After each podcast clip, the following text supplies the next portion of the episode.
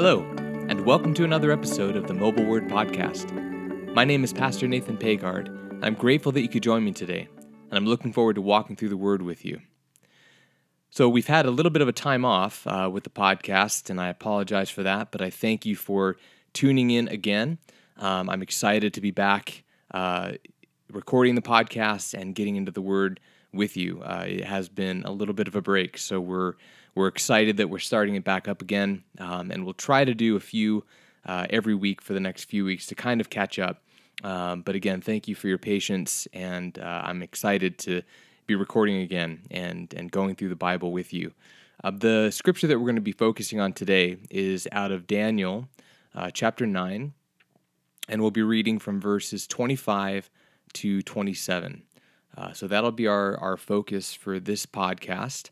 So again, if you if you have a version that you prefer uh, that's not NIV, that's typically what I'm going to be reading out of for our podcast.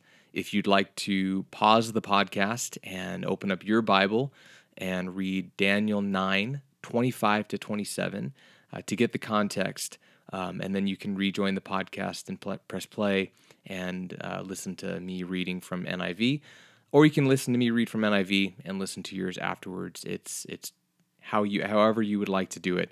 Um, the main reason I, I, recommend reading in a version that you uh, are comfortable with or reading it in the context, uh, kind of on your own, is is that sometimes when I'm and this might just be be something that's kind of an issue for me, but sometimes when I'm reading other where I'm hearing other people read uh, the scriptures, it's harder for me to process it.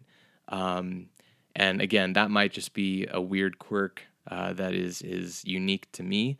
But sometimes when I'm hearing other people read the word, uh, it do, it doesn't it doesn't register in the same way that it does when I'm reading the scripture.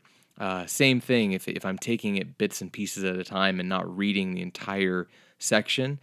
Um, that can often get a little bit broken up in my mind. Uh, it's harder to understand.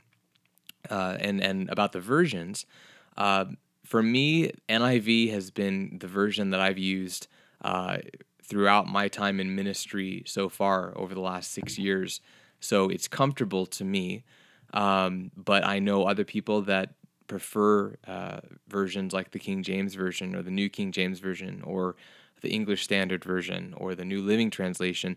There's a lot of different versions. Um, and if you have any questions about versions of the Bible and how do we choose. I'd love to talk about that on the podcast. So if you have a question about which version uh, you should use or how to um, understand people reading out of different versions, uh, send me an email at mobilewordministry at gmail.com and I'd love to just discuss that with you uh, through the podcast. But um, but we can save that for a later date. So uh, the reason I encourage that is just for greater understanding. You know, sometimes we understand it better if we're reading the version that we're used to. Um, so if you're not used to NIV and you have a version that is comfortable to you, I suggest um, pausing the podcast and reading it uh, either before I read or after, just to get your uh, grasp on the passage. Okay, so we're in Daniel 9, verse 25, and we'll finish in verse 27. So this is Daniel 9:25. Know and understand this from the issuing of the decree to restore and rebuild Jerusalem until the anointed one, the ruler, comes, there will be seven sevens and sixty two sevens. It will re- be rebuilt with streets and a trench, but in times of trouble. After the sixty two sevens, the anointed one will be cut off and will have nothing. The people of the ruler who will come will destroy the city and the sanctuary the end will come like a flood. War will continue until the end, and desolations have been decreed. He will confirm a covenant with many for one seven. In the middle of the seven, he will put an end to sacrifice and offering. And on a wing of the temple, he will set up an abomination that causes desolation until the end that is decreed is poured out on him. Okay, let's pray for, uh, for a moment before we get into our discussion. Heavenly Father, I thank you that we have your word uh, in times of, of uneasiness and anxiety and fear. Um, the, the, the many fears that we have or that we are um, surrounded by in this world, I thank you that we have your word, that your word is truth and that it is everlasting and unbreakable.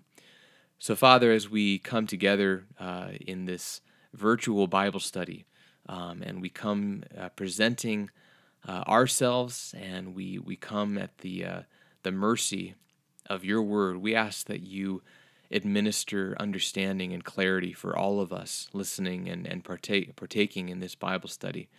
Uh, Holy Spirit, I thank You that You are with us in the name of Jesus, and I thank You that You uh, come to us with answers when we come to you with questions. And I just ask that you, Holy Spirit, administer understanding and clarity to all of us who are involved in this Bible study. Help us to understand uh, what it is that we are, are called to receive through this time of, of studying the Word of God, uh, the living Word. We thank you that we have the Word of God and ask that you help us to understand uh, this challenging text. So thank you, Father, for the Holy Spirit. Thank you for your son Jesus, and in his name we pray. Amen.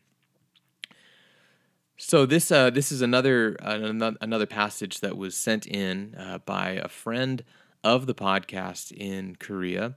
Um, I don't know if, if if you know we we mentioned it in maybe the first podcast, but uh, my wife and I lived for about five years in South Korea, uh, preaching, uh, working as teachers, but but really doing a lot of ministry um, as kind of the full time work. Uh, that's actually where I was called in into ministry. Uh, was was in Korea, and uh, we have you know ongoing fellowship and friendship with our our family there, uh, and and a lot of the scriptures recently have been coming from uh, from our contacts in Korea. So so this scripture came to us from the city of Daegu, South Korea and I uh, just just read it right before we started the podcast. I've mentioned before I, I try not to spend too much time. It sounds it sounds odd, but I try not to prepare too much. Um, I am very much a layperson that has been given the privilege to be a a pastor or a minister uh, or a teacher of the word. Um, I don't come from a background of knowing um, all of the Hebrew and the Greek and all of the symbols and everything. I was called into ministry with no experience and no real mentor uh, or church above me guiding me into what it means to be a teacher of the word or a pastor. So all I had was the word and the Holy Spirit. So uh, one of the things that's that's so exciting for me is that by the power of the Holy Spirit, we can go into the Word no matter who you are. Um, I'm a perfect example of someone that is very normal, uh, very average. And the gift is that we can go into the Word uh, and go into any passage. And by the power of the Holy Spirit, we can we can receive, you know, we can receive provision in understanding and clarity in passages that are hard. Uh, Daniel is a challenging book. Uh, a lot of the prophets are challenging books. And if it were just based off of our own understanding or our abilities, I don't think a lot of us would read uh, the prophets. There's there's other books that are much easier to understand. Um, the Gospels, they they do still have those moments where you're totally lost, but it's more of a, a narrative. You know, it's a story arc. You know, in the Gospels, Acts, uh, even a lot of the letters are pretty clear. Uh, the Old Testament Genesis is very um, very story like uh, Exodus. Um, but there are, are huge portions of the, the Bible that are, are, are very challenging, uh, very hard to understand. But the gift is that we have the Holy Spirit that promises to be our teacher, promises to be our counselor in these moments when we're stuck. And uh, your relationship to the Word is often a mirror relationship to your faith in this world. Uh, when we are facing something that is so hard and we have no idea what to do, uh, that we are lost, we are without answers, the promise of Jesus is that He is with us and that He will make a way where there is no way. So, likewise, in the Word, when you're stuck, the temptation is to think, well, it's just not for me to understand. You know, this is for the experts to understand. Um, and there's that's there's some truth to that. You know, there there are people with gifts of teaching. Um, that's part of my my gift or my privilege is to be someone that can help. Uh, just like when you read in Acts 8 with Philip and the eunuch, um, the eunuch says, How can I understand without someone to teach me? And that is absolutely biblical and scriptural that there are, are people that have the responsibility to help explain. However, the gift is that, like Jesus tells the woman at the well, there will be a time when you worship me in spirit um, not at a temple, not on a mountain. So we have the gift of the Holy Spirit to help us understand hard passages like this wherever you are and whoever you are. So I like to have someone choose a scripture and I like not to prepare too much because if I prepare too much, I know myself and I'm very tempted to boast up myself and, and rely on my my ability to prepare. And I start to feel kind of hemmed in by what I've prepared because I think, well, that's what I've prepared and that's what I've got to teach.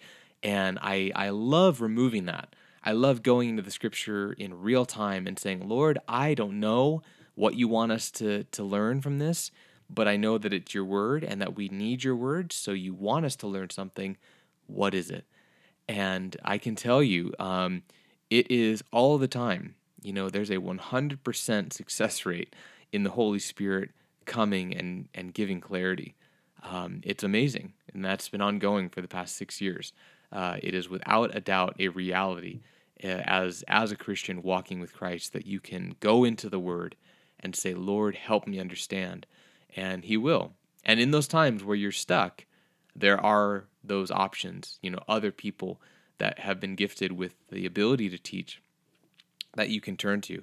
But God will always give you an option so that you don't leave a passage just forgetting it, sweeping it under the rug, and saying, I just can't understand. It's not an option.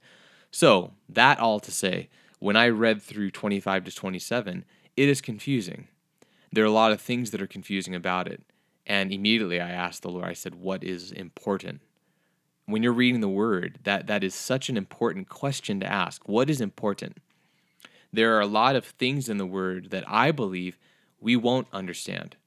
Um, there are a lot of questions that won't be answered. However, there are more things that will be answered in terms of what you have as questions or concerns or doubts. Um, but there are certain things that we we just don't know.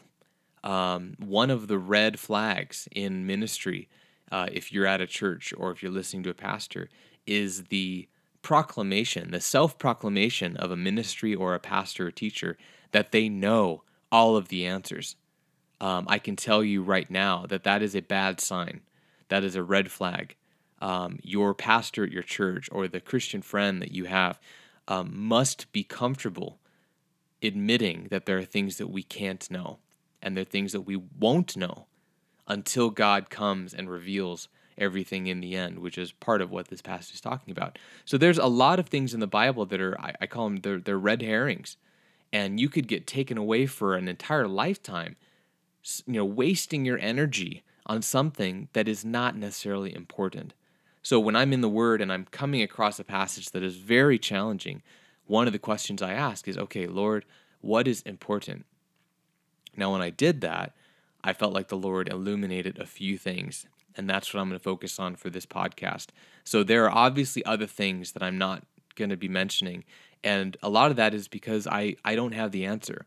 Um, I don't know. Again, like I said, I'm not an expert, so maybe there are some things that you can you can dig through translations and you can dig through historical archives and you can draw connections, and that's great. And those could be true. But right now, I, I don't feel like they're important.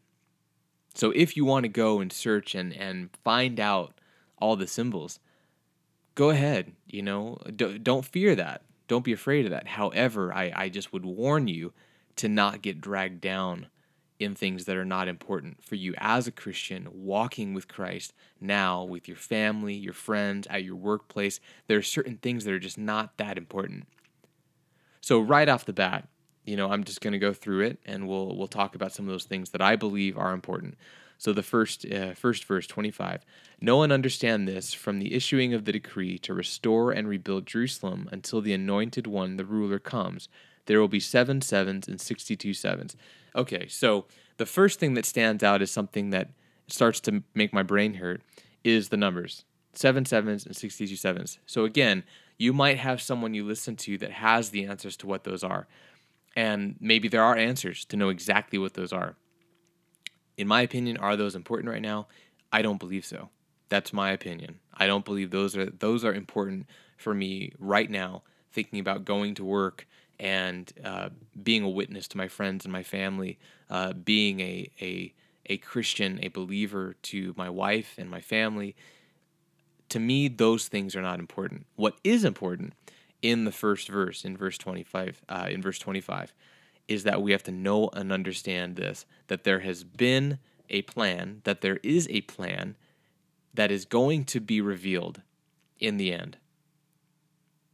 That things are set. So, a lot of the prophecies, and, and in Daniel specifically, it's a warning saying this is going to happen. So, the temptation in this world to think that nothing will happen, it's never going to happen, God, it, God isn't in control of what's going on. You look around the world and there's so much chaos. The temptation is God is absent. Where is God? And here, through Daniel, it's saying that God sees this, God is in, in control of this, and God has prepared for this. That this is going according to script.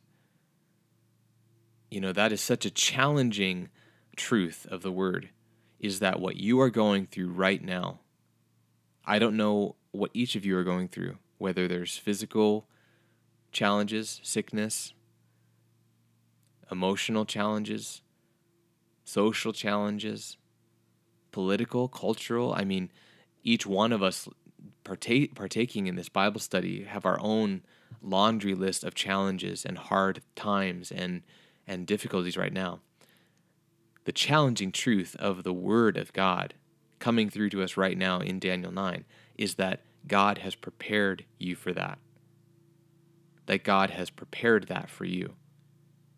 Where you are is not a mistake.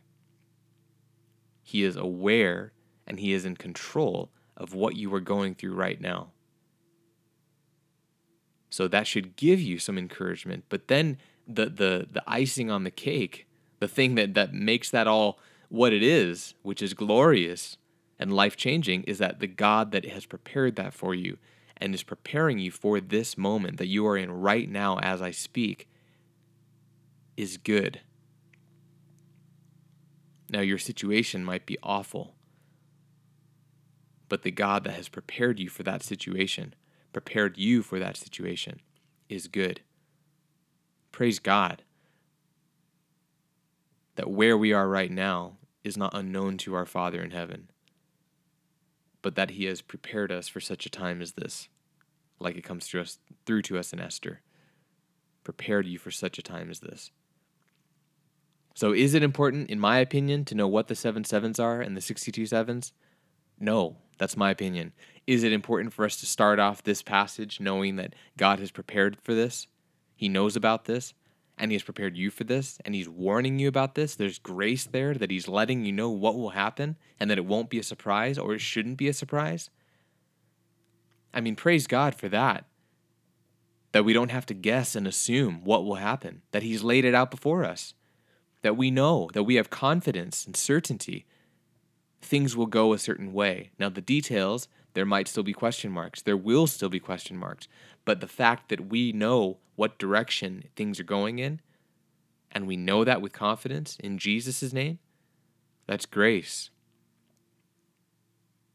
You know, imagine that if you're driving down the road and a mile down the road, there's a cliff, and someone stops you, runs into the road, flags you down, and says, There's a cliff in a mile. Plan accordingly. Versus the other scenario when no one's there to tell you. That's grace that you've been warned. You know, if you're involved in something financially and it's a scam and you don't know, and someone comes in and says, Did you know that that's a scam and you're going to lose all your money? Versus the other situation, the other scenario where no one tells you and you lose all your money. That's grace that you've been told. So we sometimes see these prophecies as doom and gloom. Oh, woe is me all these terrible things. We should rejoice that we've been given the grace to know. So that's the first thing. That's the first thing. Verse 25. So, in my opinion, I would not be distracted by the numbers seven sevens and 62 sevens. So let's keep going. The next sentence it says, It will be rebuilt with streets and a trench, but in times of trouble. After the 62 sevens, the anointed one will be cut off and will have nothing. So, what, one of the things that those two sentences are telling us is that things will get bad, not just, you know, uh, socially or culturally, that things are going to start getting worse, but that that's going to be connected, totally related to the name of Jesus. The anointed one is Christ, and he's cut off. So, this idea that my faith will give me privilege, my identification as a Christian will give me privilege, will give me a pass. What we see here in Daniel 9 is the confirmation of what we hear from Christ, saying that you will be persecuted, you will be tossed out, you will be brought into courts, you will be beaten, killed being associated with Christ will not be a positive thing in our world as the future is unfolded. That will be a target in the same way Christ was a target. Every time he healed, that target got bigger. Every time he pronounced and professed what he was, who he was, the target got bigger. Constantly, every time he helped someone, the target got bigger on himself. And why should we expect anything different as Christians, bearing the name of Christ in this world that has rejected him? So it will be rebuilt with streets and a trench, but in times of trouble. After the 62 sevens, the anointed one will be cut off and will have nothing. So likewise, we will be cut off. We will have nothing, abandoned, left out, cast aside. That's what's waiting for us in this world because of how the world views Christ, who he is, and what he brings into this world, which is ultimately conviction of sin, a need to repent. He does bring new life and good news, but he comes convicting the world of its sin. Next verse The people of the ruler who will come will destroy the city and the sanctuary. The end will come like a flood. War will continue until the end, and desolations have been decreed there's a, a few things in there, but I'm going to focus in on the first the first sentence. The people of the ruler who will come will destroy the city and the sanctuary. That to me is pointing in the direction of church. You know, if you look at the sanctuary through the scriptures, the sanctuary is a is a holy place. It's the holy place where God resides. You know, when we look at the temple or when we look at the the tabernacle through the Exodus, that's where God dwelt with his people. One of the things that will happen as time goes on is the church will become more corrupted. The church that you're attending right now will be under threat of that corruption.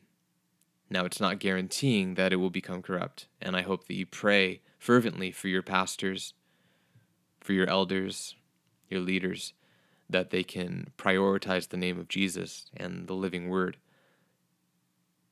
But there will be many churches, many congregations that will give in to that kind of corruption, and the sanctuary will be destroyed.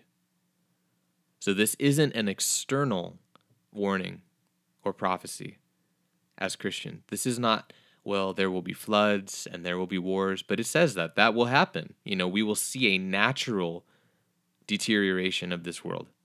We will see a cultural deterioration of this world, social, financial. Things will start things will start dropping. You know, how long, how quick, we don't know all those things, but we can already tell things are dropping. They're not going in, in, in the right direction. We can at least say that. However, the power of the gospel in this broken world is the church. That's the body of Christ, bringing light into a dark world, bringing salt into a world that needs anointing and preservation and life. So, from the enemy's perspective, what are you going to go after to prohibit or limit the effectiveness of the gospel in a world that desperately needs it? You go after the light if you're in a room that is filled with light, but you want it to be dark, what are you going to do? Turn off the light. So we have to we have to come to grips with this. You know, this isn't a scare tactic. I'm not trying to freak you out, although it's scary. But this is real. The church is a target for the enemy to limit what Christ can do in this world.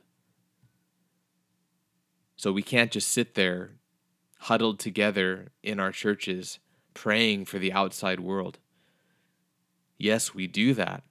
However, we have to defend our flock. And how do we defend our flock? We bring in the shepherd. We let him shepherd even the shepherds, the pastors. Let him be our shield and our salvation. Let him be our rock and foundation. Let him be our Savior. Let him really save us, not just by name, but in action and in deed. Let him save your church. Let Jesus save your leadership.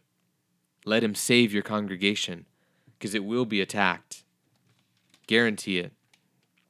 You know, the prophecies of God always are fulfilled. These promises never fail. So this will happen. The sanctuary will be destroyed.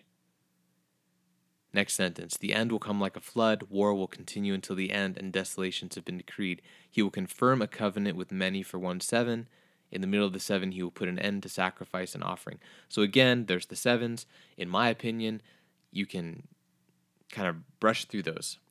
I I I don't know if it's worth it to spend too much time wanting to know what the sevens are.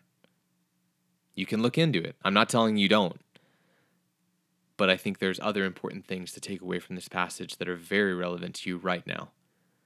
Whereas the sevens, I'm not sure if those are absolutely relevant for you to know right now. But what is relevant, in my opinion, is in verse 27 that in the middle of the seven, he will put an end to sacrifice and offering. Um, in my opinion, as I'm reading this passage, I'm thinking, okay, through this prophecy, we're knowing that okay, we ha- we're starting off with confidence that God has seen this, so we shouldn't be shaken, we shouldn't be afraid, because again, our God is good and He has seen this and He's prepared us for it. However, what follows, you know, it's just like when people say, brace yourself before something happens, get ready. I want you to be sitting down. You know, all of those are, are moments of grace saying, what you're about to hear is heavy, and I'd like you to not fall down, so sit down. What we're going to do is we're going to stop very abruptly, so I'd like you to brace yourself. That's basically, in my opinion, what 25 is. God's saying, know and understand. You know, God has foreseen this, He has prepared us for it. Our God is sovereign over the past, present, and future. There's no need to be afraid. However, then He unveils what will happen. And we see an attack on the church. We see an attack of those claiming Christ, associating with the Anointed One. We do see natural deterioration and global deterioration. But then you think, okay, well, how? How is, is the enemy, this ruler, going to attack the church, the sanctuary, the holy place where God dwells? And we read it put an end to sacrifice and offering. What you will start to see in churches is you will see churches that are less willing to sacrifice, not only to the Lord and to God, but to each other you will start to see a spirit of selfishness, self conceit, self worship, self adoration, and adulation. You will start to see a church that is a church on the outside, but within that church, even with your pastors and your leadership, you will see individuals that are self motivated, self directed, and self glorified by their own name and not the name of Jesus. You will see the opposite of suffering servants. So that's one thing. That's one mark that your church or your congregation is not only under attack from that corruption, but it is being corrupted, is that you will see a worship of the self in your church as opposed to a worship of Christ through self sacrifice. Second thing, you will see an end to offering. Not only will be, people be self concerned about themselves and only themselves, but they will refuse to offer what they have to others. One of the things you see in the early church in Acts is that they shared, they sold all their belongings and they shared what they had. What does that mean at a, at a deeper level? It means that they didn't claim authority to what they had. Their money was not their money. Their home was not their home. Their material possessions were not their material possessions. Ultimately, they fell under the jurisdiction of God.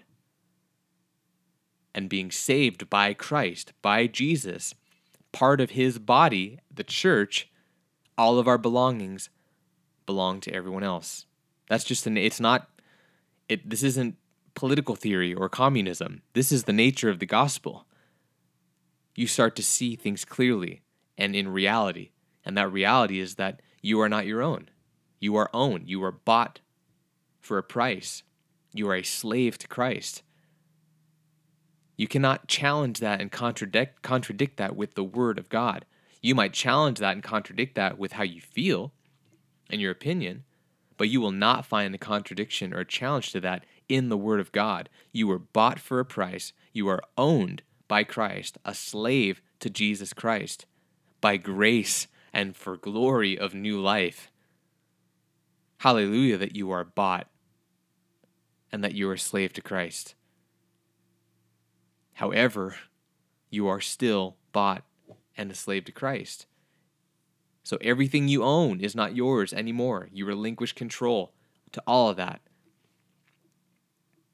Now, the enemy brings in a temptation that you are not bought, that you belong to yourself. You have earned your own rights. You deserve what you deserve because of what you have accomplished and what you have done and because of who you are. So it starts with self worship, starting to see the world from your perspective and saying, This is all about me. I deserve this. My idea is the thing that should fly. My goals are the most important. My ideas should be above and beyond everyone else's ideas. My will be done. And then through that, how that manifests in behavior is that you don't want to share anything because everything is yours. And what you start to see is you start to see a church, a body of believers, let's just take 50, who together are a strong body of Christ, sharing the love that we have in Jesus with one another, multiplying that love, becoming a brighter and brighter light to the point where the light overflows, spills out of that church building or that congregation into the community, and likewise it multiplies and multiplies. That's the nature of our God. The Creator creates and multiplies and creates self sustaining creations, self sustaining life, life that produces life with no design for death, but life that multiplies, blessing upon blessing not material blessing, but blessing of Christ that overflows and abounds. Now, with the corruption that's going to be more abundant in the church, in the sanctuary, you will start to see that group of 50 believers together becoming more and more isolated. The distance between each believer will get further and further apart. And apart, being separated, divided, your strength fails, your effectiveness fails, the life of that body fails. If you take a branch and cut it off the tree, it will die. If you take a piece of your body, if you take your arm and cut it off, the arm will die. And that's the goal of the enemy is to kill that light, to shut it off. So, again, I'm not saying this is inevitable for your church. I pray it's not.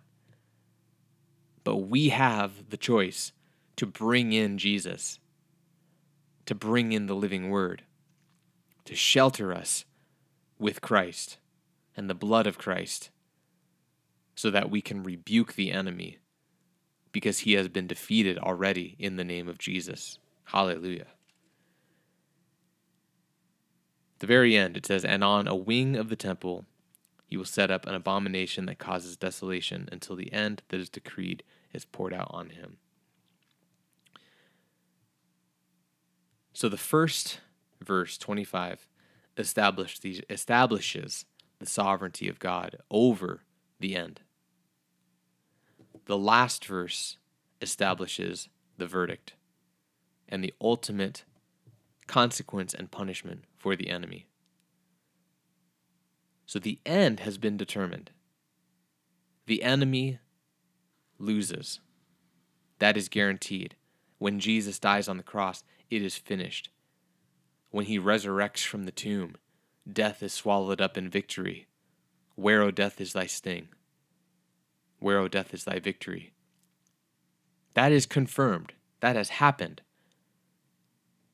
My question to you is Are you living life now, even with what's happening in this world, even what, what we know will happen in the future? Are you living with the victory that we have now in Jesus Christ? That's a life changer. So many people are not living with the awareness and the belief that Jesus has done it, that he has conquered death, and that we reign in victory with our Savior. Because at the end, through this chapter in Daniel, says at the end that is decreed is poured out on him. The enemy can't win. All he can do is try and drag down as many people as he can as he's falling. You know, will we experience persecution? Will we experience hardship, abuse, being cast out, isolation from this world? Yes, yes, yes, you will. In the name of Jesus, you will. However, does that mean that you can be touched? That what you have in Christ can be taken from you? Or that anything can separate you from the love of Christ? Not if you continually call upon the name of Jesus to be Lord and Savior of your life and to be your shepherd and to be your king and to remind yourself of what he's done for you over and over, day after day, going into the Word and reading what he has done, hearing the voice of your Father in heaven declare his love for you from the beginning. Nothing can touch you. You can have all the hardship in the world. Nothing can touch you. They can take your body, but they can't take your soul. That has been bought for a price and is owned, consumed right now in the name of Jesus. So, when we read a passage like this, are there challenging aspects, yes. Are there things that we didn't address and we don't have all the answers to? Yes. But does that mean that it's a throwaway passage that we just have to resign to people that know more? Never. I believe there are truths in these verses, and I believe that we touched on those truths. That God is in control. He has prepared this, this situation for you and prepared you for it but that part of that gift is also suffering with Christ alongside Christ because of what he has done. And that we will see deterioration within the church because of the unwillingness for the church and its leaders to call upon the name of Jesus.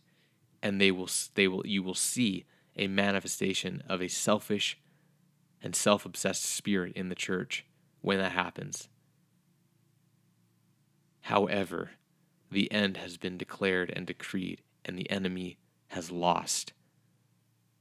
So don't be consumed with the fear that anything of real value can be taken from you, because in Jesus you have everything you will ever need. And that is the prized possession is that you have Christ.